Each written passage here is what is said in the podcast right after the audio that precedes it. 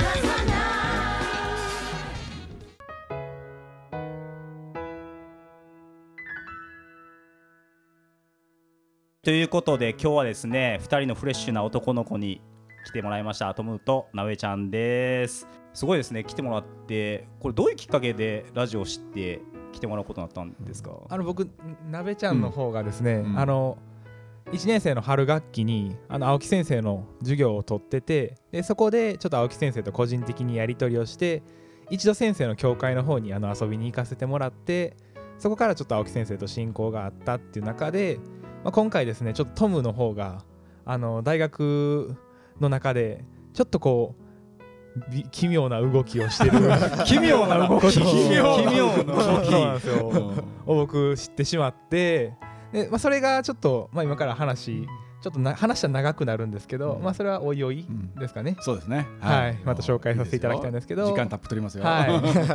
まあそこでちょっと青木先生にあのいろいろお話を伺ってる中でここのラジオに招待してもらったっていう感じにななるりますね。ほど、はい。ありがとう。そしたら別にこう普段教会に行ってるわけではないんですね。はもう全然はい違ってただの仏教徒なんですけど。ただの 仏教徒ってなんだ。ただ仏教とか怒られるんで。大丈夫ですか？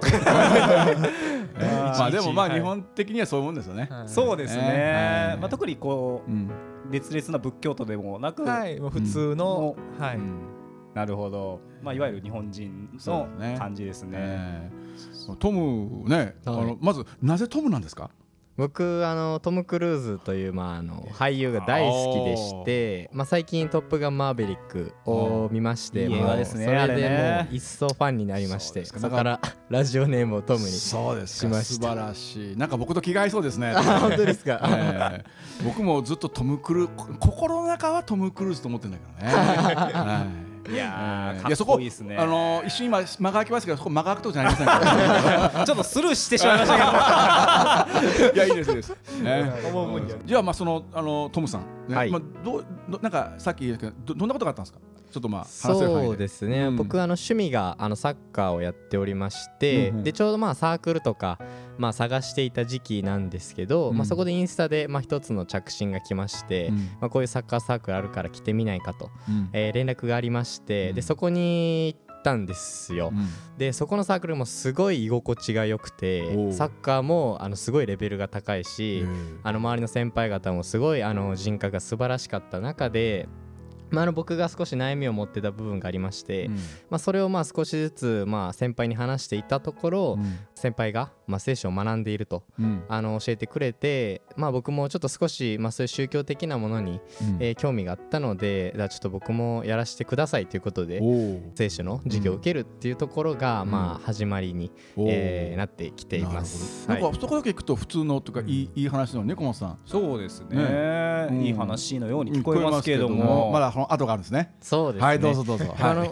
その勉強をしているっていうのがまずその先輩方が借りてるまあシェアハウスであの勉強をしてたんですけどまあそこはちょっとまあ怪しいなと。まあ匂いはしていながらもまあやってる内容はうん。まあ自分的にはすごいん。あの得れるものが多かったのでもう約半年間ぐらいうんあの学んでいたんですけれども、えーそれでなべちゃんと、うん。あの東京に行く機会がありまして、うん。で僕が今取り組んでるうん。活動の内容を、うん。まあ、少しこう話したところ、まあ、おやおやと奇妙な動きをしていると、えーいうことで、うん。まあそのなべちゃんから青木先生をこう一旦紹介してもらって、うん。まあ、その学びが本当に正しいのかどうかっていうのを、あの教えていただこうっていうことで、まあ、このラジオに今出させていただいているっていう、はい、流れになります。そうなんですよ小松さん。なるほど、はい。そうなんですね、えーなかなかその具体名はね、はい。言えませんけど、はい。まあいわゆる話聞いていくといわゆるその異端と言われるはい。某宗教団体はい。だったですね。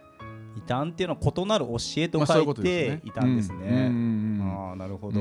ん。そうね。それってこうインスタでこう DM が来たって言はい。ってたじゃないですか。こう知ってる人から来たんですか？それとも知らない人からいきなり来いやたんですか？そうなんですよ。知らない人から来てやっぱり怪しいじゃないですうんか。うん。でもまあサッカー関連なので、うん。まあ怪しいと思いながらもさすがにスポーツ関連で怪しいってなんだろうなとうん。思って、まあ、実際にこう行ってみたら、まあ、意外と良くてでそこからまああのサッカーもまたその選手の勉強もっていう形でどんどんこう派生していったっていう、はい、感じですね。あじゃあ知らない人から来たけど、まあ、サッカーだからいけるかなと思って行ってみて、さらにあこの人たちめっちゃいい人やって思って入り浸るようになっていったっていうことなんですね。そうですね、まあ、あと同い年の子とか同じ大学の子とかうん。違う大学の子とかも多くいたので、まあうん一つのコミュニティとしてもあうん。のすごい行きやすかったっていうのは、はいありますね。うすべて揃ってる感じですよね。そうですね。綺麗に揃ってますねなん。か。ね。じゃあなべちゃんはどこがやばいとかどうどう思ったんですかそれは？は僕さっきもちょっと話出たんですけど、うん。まああのトムとあのうん。2人で旅行に行った時に、ちょっと聖書学んでるんやみたいな話を、うん。まあ、聞いて、うん。でどういう内容を学んでいるのかっていうのがちょっと純粋に気になった部分があったので、キリスト教の教えはこうで、うん。で、まあ、こういうことを毎日しているっていうので、うん。その中で、うん。その、まあ、先輩と呼ばれるそのサークルの代表みたいな方と、うん。毎日毎日電話をしていると。おう。そういう話を聞いて、でどうやらそのサークルが教えてる競技の内容は、うん。そのキリストの生まれ変わりが韓国にいるという韓国系の。韓国系の団体だっていうのをうん。まず最初に聞いて、うん。まあ、韓国ってこううん。ちょっとそういううん。カルト的なものが話題になってるじゃないですけど、うん。多くあるっていうのは、うん。まあ、ちょっと知識としては持ってたので、うん。そこで若干引っかかりを覚えて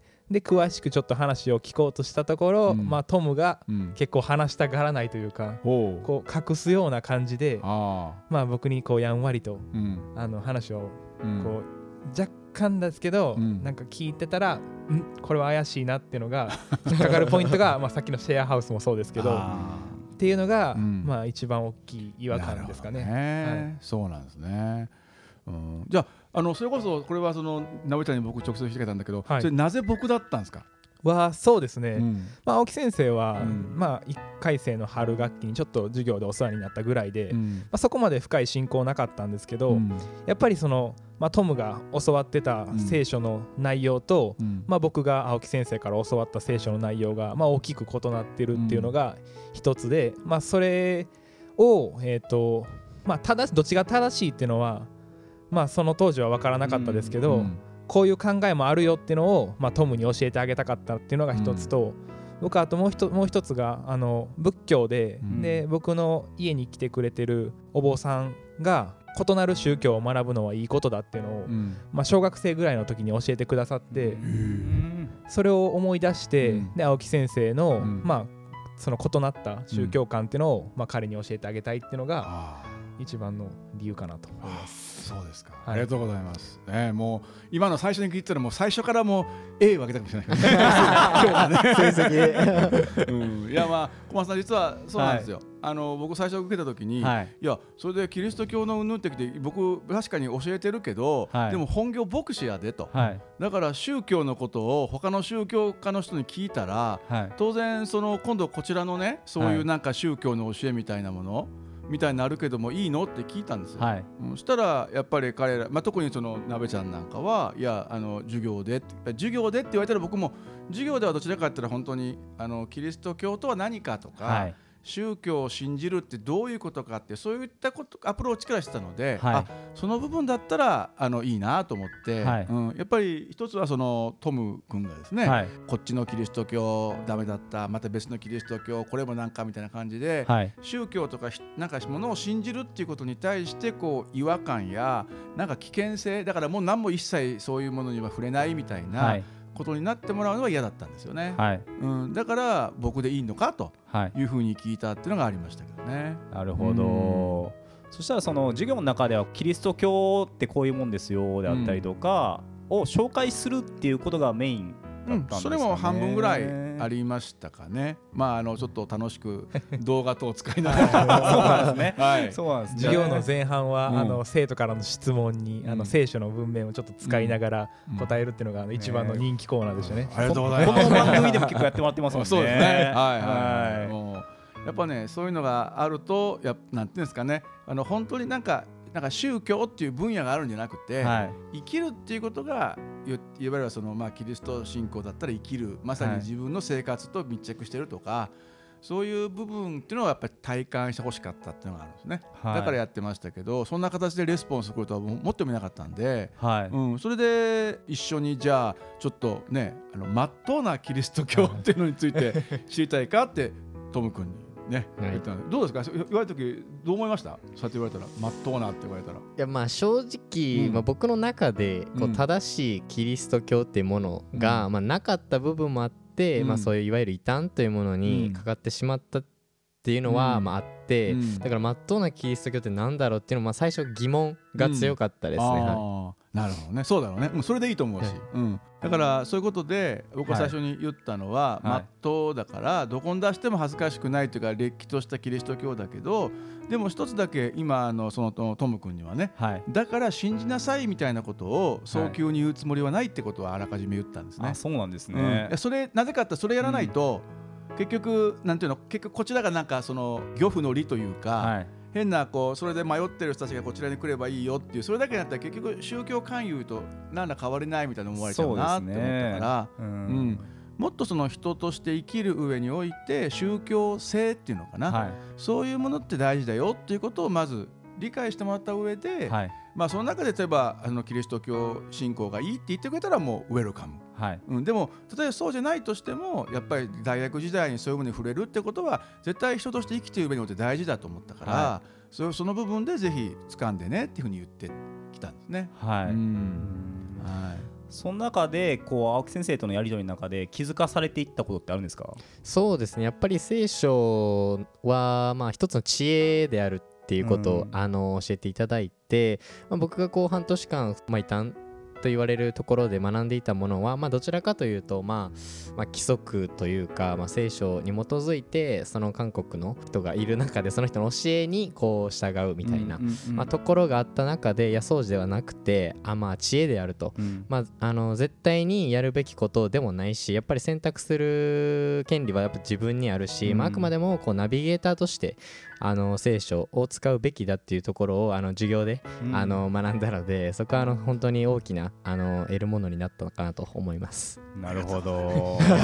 すごい。でも立派な、ね、教え子さんでも誰が教えたんやろと思うんですけども、うん、あのズームでねはい月にねは最初1回とかねそうです2回ずつぐらいもうほんと1時間以内3 4 0分ですよ、はい。やってきて後半はなんか乗ってきたから毎週やりましょう。っ て言ってもらったから。あすごいですうねん、それでトントントンと一応初級といういい。まあ、いわゆるあれです聖書とか書いてあるその罪とかね、はい。神とか、はい。救いとか、はい。イエス・キリストとかそのあたりですよ。本当にそういう部分ですけど、はいでもそれやるだけでもけかなりやっぱ違ってたとか。あそうなんだ。やって聞くんで、うん、だからあやっぱそうなんだよなっていう部分はありましたね。うん、でもう今その方とはもうあるいは疎遠というかそうですね。もう連絡も、はいうん取ってない、うん。はい、状況です。そうですね、はい。うんその時もね一つだけあのアアドバイスしたんですよ、僕は。はい。何かあったらもうやっぱそういうちょっとやばい人たちだみたいな意識だったから、はい。もうじゃあもうこれで一切ね、はい。ぜ LINE もすべて連絡立って終わるっていうことを考えてたんで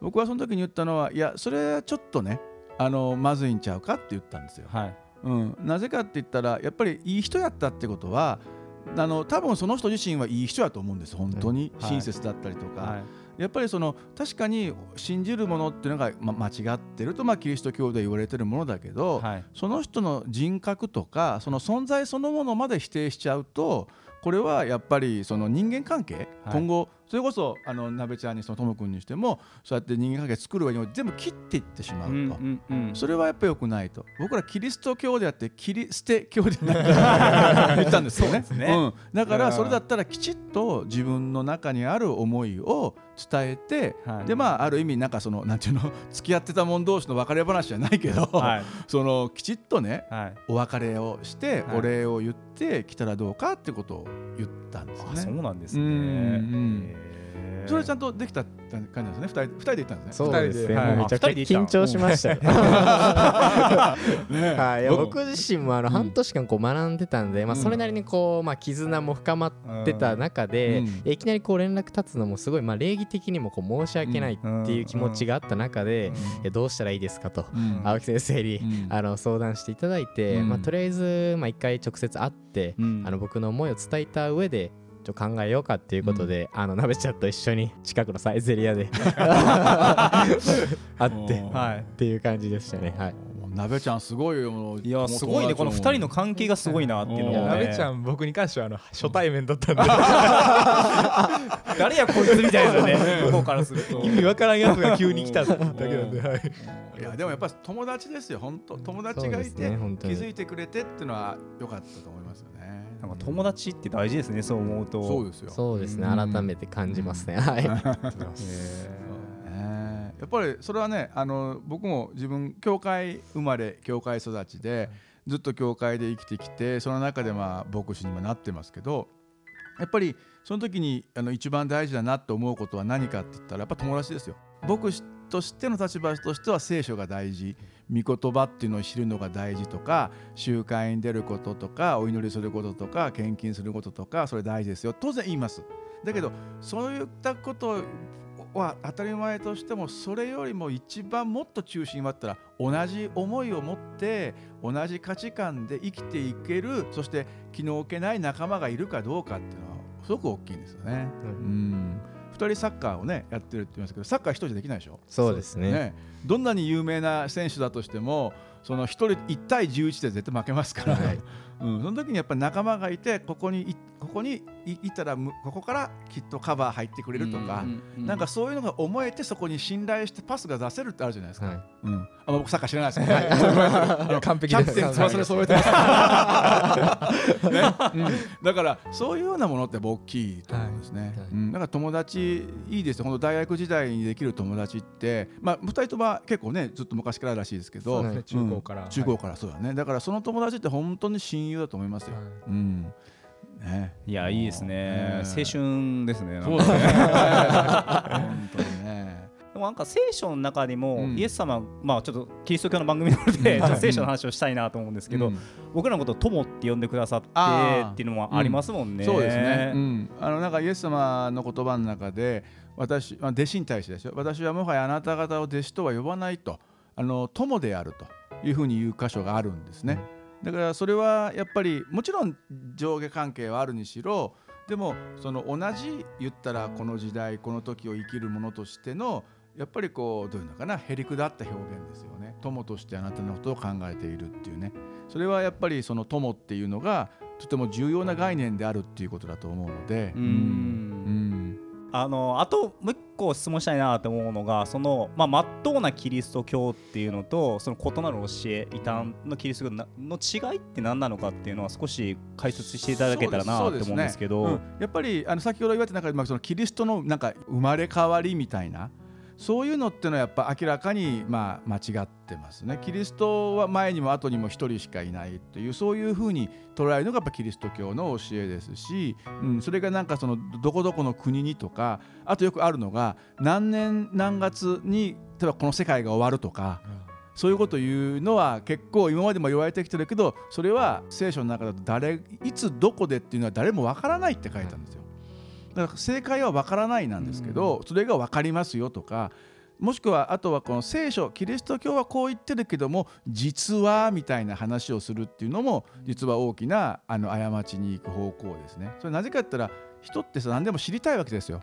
だけど知りたいからといって何でもかんでも知れるかって言ったら知れないから探求心ってあるんだけどでも最終的になんか神様がどう考えてるとかこの世界がどう動いてるっていうそのなんか究極の真理みたいなものそういうものって人間がもしも知っちゃったらどうなるかっていうとやっぱりなんていうの自分が王様自分が神様になって自分横暴さが始まるんですよね。そうさせないために誰もわからないって言ってるんだなと僕は思ってるんですね。うん、そのところを「いや俺私知ってますよ」とか「キリスト教はこう言ってるけどももしくはイエス・キリストって実は不完全でこの部分もっとこの部分をこういうフォローしてますよ」って言い出したらそれはある意味その中国の孤児の打足みたいなもんで、蛇に足かいたらもう蛇ではないと同じように、うん。あいいね今の表現ね。そうそうなんですよ。自分で言いながら。そう。キリスト教になんか付け加えたらもうキリスト教ではないっていうね。やっぱそういう部分っていうのが判断基準ですね。だからさっきあのなべちゃんがなんかキリストの身が生まれ変わりが韓国に行っても、はい。そのキーワードと並んだ瞬間にあこれははい。ピンときたし、はいうん、そのまあ、サッカーとかはさすがサッカーと思わなかった、昔はなんかボランティアとか。うん。そうですね。ヨガとか。そうそうそうそうヨガねとかうん。はい。そういうスピリチュアル系とかね、うんなんか人人道支援系だったけどもスポーツもそうなんだなと思ったし、あとシェアハウス。あ 思ったでしょ小松さんかなんか隔離していくというかそうそうそうねそう。遮断していく感じありますよね。ー正直僕も初めて聞いた時役満やと思いましたね 持ってるやんって感じだね。もうだからいわゆるそのね異端と言われるものの3点セットってのがあって一つはやっぱりそういうサークル。一つはシェアハウス。一つはあのキリストの生まれ変わりみたいな もうああ来たもう3つ one two three はいオッケーみたいな感じで。それは危ないです。って感じなのね、うんでもそれはぜひねラジオを聞いてる皆さんもねそれでやっぱりあ真っ当かどうかってことは判断した。それは聖書に書いてあることでもありますので。そうですね。今こう話を聞かせてもらってあこんなにこう大学の中で身近に浸透してるもんなんだなっていうことを改めて思いましたし、うん。もうすぐ横にいるんじゃないかなって思ったので、うん。でこれ4月になってまうん。た新しくね学生さんそうそうそう。入ってくるときにぜひ気をつけたらいい部分なんじゃないかなっていうことを思いますけども。本当そう思います。それは本当に大学これから特に地方からね来られたりしてる方で今まあこのラジオもし聞いてる人いたらですけども友達もいない、ま、誰も知らない中で優しく声かけられたら当然ねフラッと行くでしょうしそういう中で今言った3点セットがもしあったらこれはまずいと。思った方がいいでしょうね。そして逆になんかまっとうなの知りたかったらまっとうにお教えてあげますから。連絡くださればねいいと思いますしねそれは。そうですね、うんぜひですね、まあ、そういうことで困っている方とかいたりとかこれどうなのっていう方がいたらこのゴスペルの力宛てにですねお便りくだされば答えて答えられるかなと思いますね。そうですね。まあ、決してなんかこう変な宗教勧誘にはしませんからね。普通にあの知識としてキリスト教どういうものかってことをさっきのね2人みたいにお伝えできれたらなと思いますけどね。そうですね、うんうん。まあ、それが大事かもしれないそうでですすね。ねまあ、知っておくってことはいいことですね、ね。あとはね。はい。はい。ありがとうございます。はい、もうあっという間にまたね、いつも通り時間おがー時間があっちゃいましちゃうんですけども、お二人今日ね、トムとなべちゃん来てくださいましたけども、どうでした？初めてのラジオ。そうですね。結構緊張してたんですけどあの思ってた以上にあの和やかな雰囲気で。あと青木先生のちょっとギャグが最後立ってて、ありがとうございます。気を使われたら終わりですな。はい。楽しく楽しく収録できました。あーよかったです。ありがとうございますはい。トムはどうでした？そうですね僕もすごい緊張してたし、まあ、内容がね、うんまあ、少し深いこともあったのであのうん本当に聞いてるリスナーの方はあうんのトムを反面教師にして あの気をつけていただきたいなと、えー思います。はいねはい、ありがとうございます。いや、いいですね。こうはいフレッシュな二人が来てくれて、そうですね。えーもう今回で終わりですか？これまだ？まだね、うん。あれ？出てくださるって聞きましたけども、そうですか？来週も大丈夫？あそうですか全然はいあ大丈夫ですはい無理やりしましてくれます。大丈夫です。はい、ありがとうございます。また楽しみにですね、お聞きくださればなと思っております。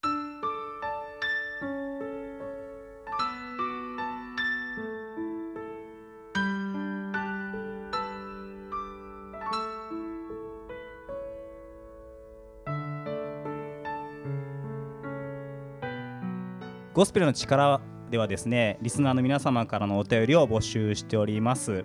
何かこう面白い面白かったっていうことであったりとか私もこうなのっていうことがあったらぜひですね今お聞きのラジオ局にお送りくださるかまたあのメールでもメールは info.twrjp.org までぜひお送りください。またツイッターで「ハッシュタグゴスペルの力」をつけてぜひつぶやいてみてください。異なる教え異端のことであったりとかこれ本当にキリスト教大丈夫なの？っていうことがあったらぜひですねそのことも合わせてお便りくださればなと思っております。また、えー聖書を読んでみたいっていう方がおられましたら聖書も無料でお配りしますのでぜひそのこともご連絡くださればなと思っております。今日のゴスペの力この辺で終わりになります。今日もありがとうございました。ありがとうございました。